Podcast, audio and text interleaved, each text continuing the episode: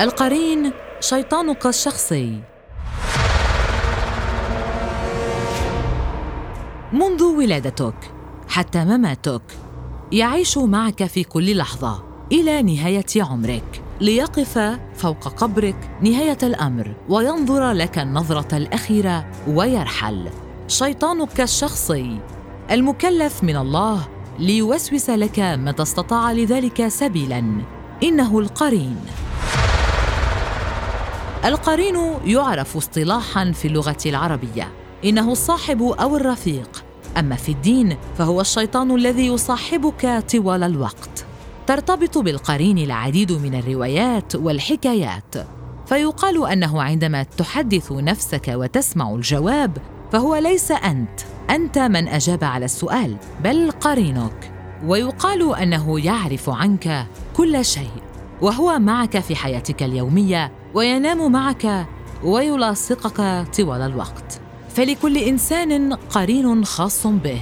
فلا يوجد قرين لشخصين والقرين ليس وليد الديانات الإبراهيمية فقط بل له عمق تاريخي بدأ من الحضارة الفرعونية حيث أن النقوش الموجودة عند الفراعنة في القبور والمعابد تشير إلى وجود نسخة أخرى من الإنسان. تولد معه وتعيش معه كما في الصين فهناك اعتقاد شائع أن هناك روح خفية تولد مع ولادة الإنسان وتبقى معه لحين وفاته. أما عن الديانات السماوية فالمسيحيه واليهودية لا وجود للفظ القرين في النصوص الموجودة عندهما بل يوجد ما يسمى بالملائكة الحارسة والشياطين.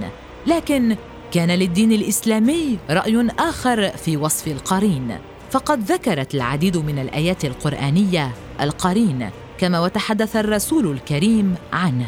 فقال الله تعالى في كتابه العزيز فمن يعش عن ذكر الرحمن نقيض له شيطانا فهو له قرين.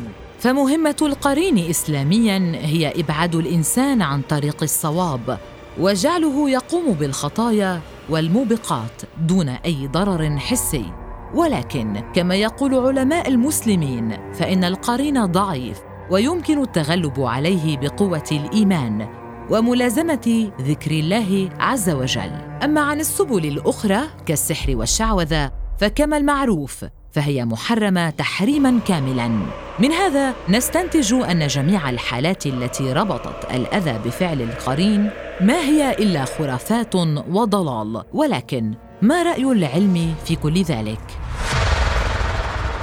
يقول علماء النفس حيث تتضارب الروايات لكن الغالب يقولون أن القرين هو ليس إلا نزاع حاصل بين الانا العليا المتمثله بالقيم والمبادئ والانا السفلى وهي منبع الشهوة.